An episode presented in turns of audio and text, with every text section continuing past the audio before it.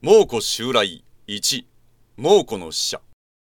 外モンゴルに台頭したモンゴル族の部族長テムジンは周辺の部族を制圧し1206年チンギス・ハンと名乗り即位しました。チンギス・ハンは強大な武力により全モンゴルを統一。黄河の北側河北シャントン地方さらに聖火を滅ぼし金を攻め西方のホラズムまで制圧。息子や孫の代には中央アジア西アジアから南ロシアにまたがるモンゴル帝国を築き上げました。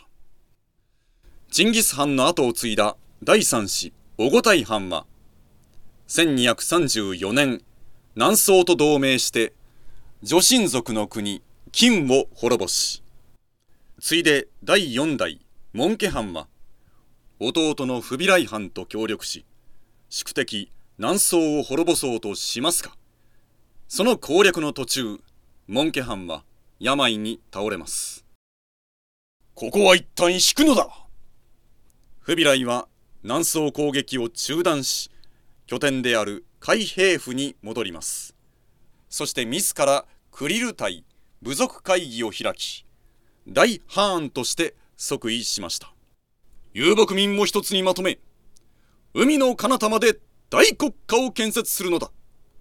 どうか皆力を貸してほしい。おお大ハーンフビライよ。大ハーンフビライバザーイ第5代清楚フビライハンです。何？兄が大ハンだと。認められぬ弟のアリクブ家は兄フビライの即位を認められぬと独自にクリル隊部族会議を開き即位しました。しかしフビライはこれを武力で圧倒。わかりました。兄上が大ハーンでございます。分かればよいのだ。こうして認めさせてしまいました。1264年フビライは都を大都北京に移し長年の宿願であった南宋の攻略に乗り出しました。南宋攻略で気がかりなのは高麗そして日本だ。モンゴルは長年にわたり高麗への侵略を繰り返し高麗の国土を散々に蹂躙していました。しかしフビライは即位後早々に高麗と和睦します南宋を孤立させるための策でした。そして日本にも友好の使者を送りました。これも南宋を孤立させる策の一環でした。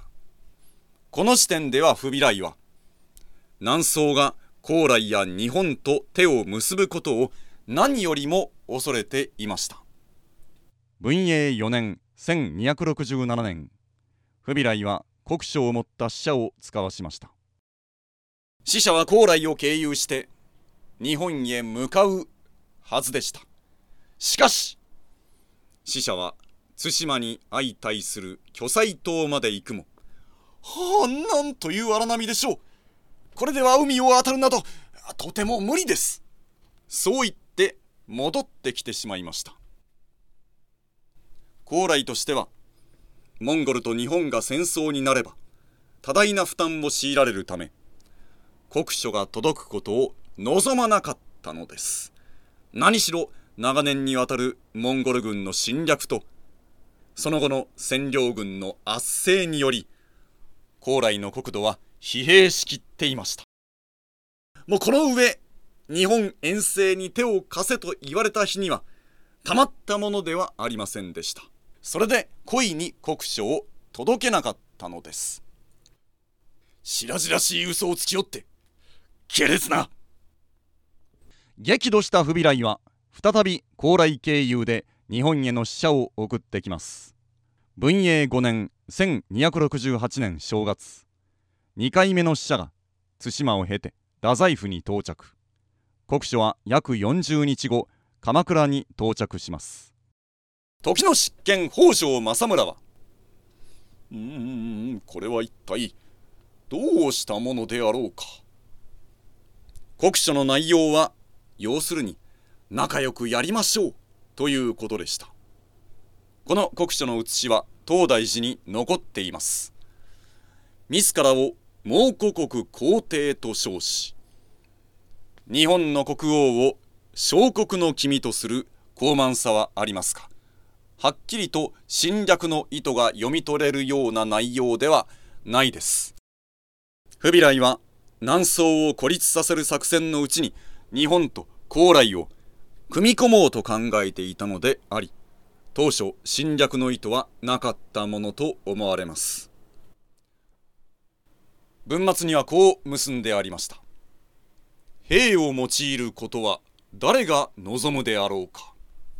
執権北条政村はまあとにかく鎌倉では判断がつきづらいので朝廷の判断は仰ごう。国書を京都に送ります。京都では御佐賀上皇のもと院の表彰が行われます。兵を用いることは誰が望むであろうか？これは威嚇ではないですか。なんたるハレンチ。こんなもの相手にすることはございません。こう主張したのは関白近衛元平です。しかしそれでは猛虎が攻め込んでくるのではないか。ならば迎え撃つまでです。ざわざわ恐れおののく苦行たち。しかしこの国書が威嚇であるとしたのは日本側の過剰反応だったという見方が現在では主流になっています国書を送った段階では不備来はあくまで南宋の孤立を目的としており侵略の意図はなかったと思われます。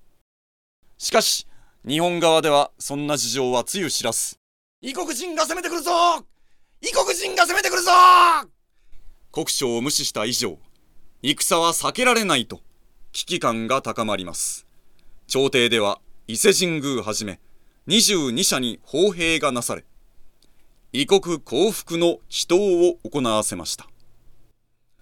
幕府では蒙古襲来に備えるようにお達しを出します。同年3月5日高齢の北条政村に代わり18歳の北条時宗が連署から格上げされて執権となりました。これでいつでも猛虎を迎え撃てる。政村は誠心誠意補佐いたしまする。うん頼むぞ。北条時宗の執権就任に際しそれまで執権だった64歳の北条政村は連署として時宗の補佐にあたることとなります。一方猛虎の使いは太宰府で散々待たされた挙句返書も得られずわけのわからないまま帰っていきました。一体何なんだこの国は。まったく。翌文永6年1269年3月。猛虎の使者が再び対馬に到着します。この時同行していた高麗人がよからぬことを思いつきます。島民をさらっちまいましょう。交渉に有利ですね二人の島民をバッとかっさらって拉致しました。死者はそのまま高麗に戻りモンゴルに向かい不備来に二人の島民を差し出します。不備来は「あようこそ来てくださいました」二人の島民を手厚くもてなしました。モンゴルの国力を見せつけて日本に伝えさせようとしたのです。モンゴルと戦っても損だぞと。同年7月国書を持った使者に同行させ二人の島民を日本に戻します。一行は対馬を経て太宰府に到着しました。御佐賀上皇以下院の表彰が再び行われます。今度こそ国書を送りましょう。うん、なんとかく。日本は秦国だから、脅しには屈しないと。なんと。斜め上を行く院の判断でした。しかし、幕府の判断はさらに斜め上を行っていました。変書など必要ない。あくまで無視である。幕府にこう言われると幕府の力で即位した後嵯峨上皇は何も言い返せませんでした。こうして2通目の国書も無視されます。こうなっては蒙古襲来は時間の問題である。九州に所領を持つ御家人たちは九州へ下り海岸の守りを固めよう。文永8年1271年執権北条時宗の命により九州に所領を持つ御家人たちは九州に下り沿岸の守りにつくこととなりました。直後の9月15日モンゴルの使者張良筆が国書をもって筑前今津に上陸しました。今度の国書はただごとでない感じでした。今まで何度も国書を送ったが返答がない。11月までに返答がない場合平戦の準備にかからねばならん。すぐさま太宰府から鎌倉を経て京都へ伝えられます。朝廷では今度こそ返書を送りましょうと言いましたが幕府は相変わらず無視の一点張りでした。幕府がそうである以上院ではどうにもなりませんでした。もはや外交権は朝廷ではなく幕府が握っていました。また同じ頃幕府は異国警護番役異国警護番役という制度を始めました。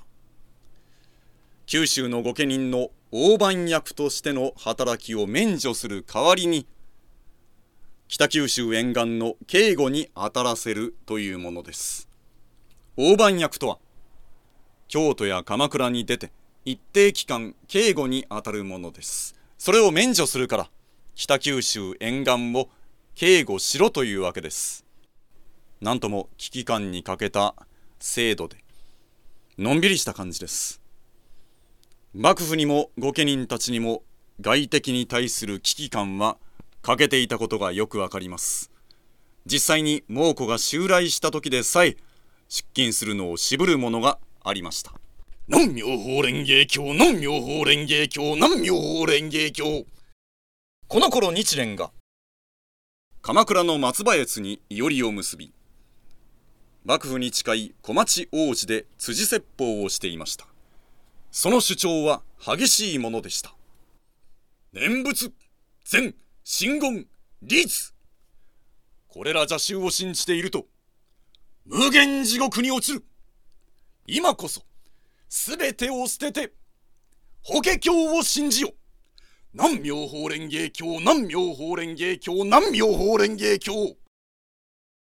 幕府の公式の宗教は禅宗でした。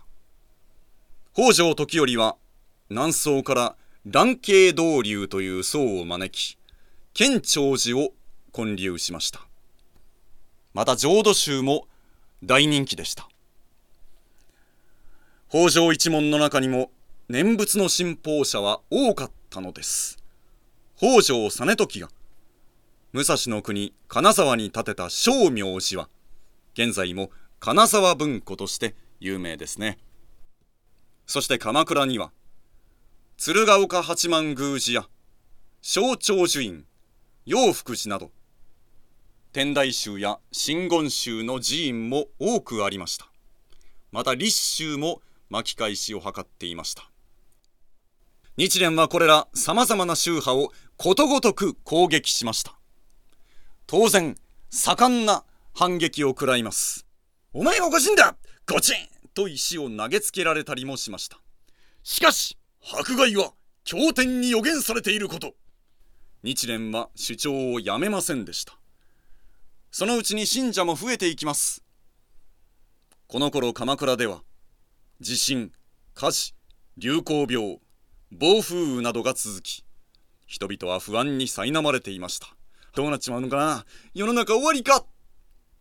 日蓮はこうした社会不安は人々が法華経以外の邪宗を信じているからである。今すぐ考え直さなければ外国の侵略を受け内乱が起こるであろうと予言しこれを立正暗黒論に表し時の執権北条時頼に献上しました。何？もうこの書状が届いた。そして今こそ日蓮の予言が本当のこととなったのです。日蓮は執権北条時宗と寺々に書状を送り公の場で法論を戦わせるよう強く求めました。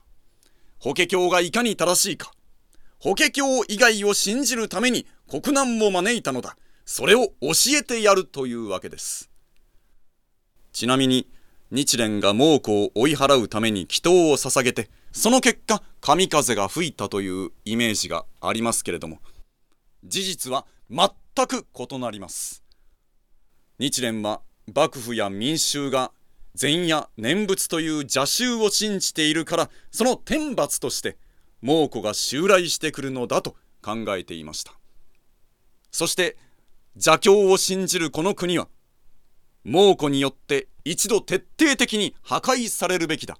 その後に自分が法華経の教えを広めるのだと考えていました。だから日蓮にとって猛虎の襲来はむしろ大歓迎だったわけです。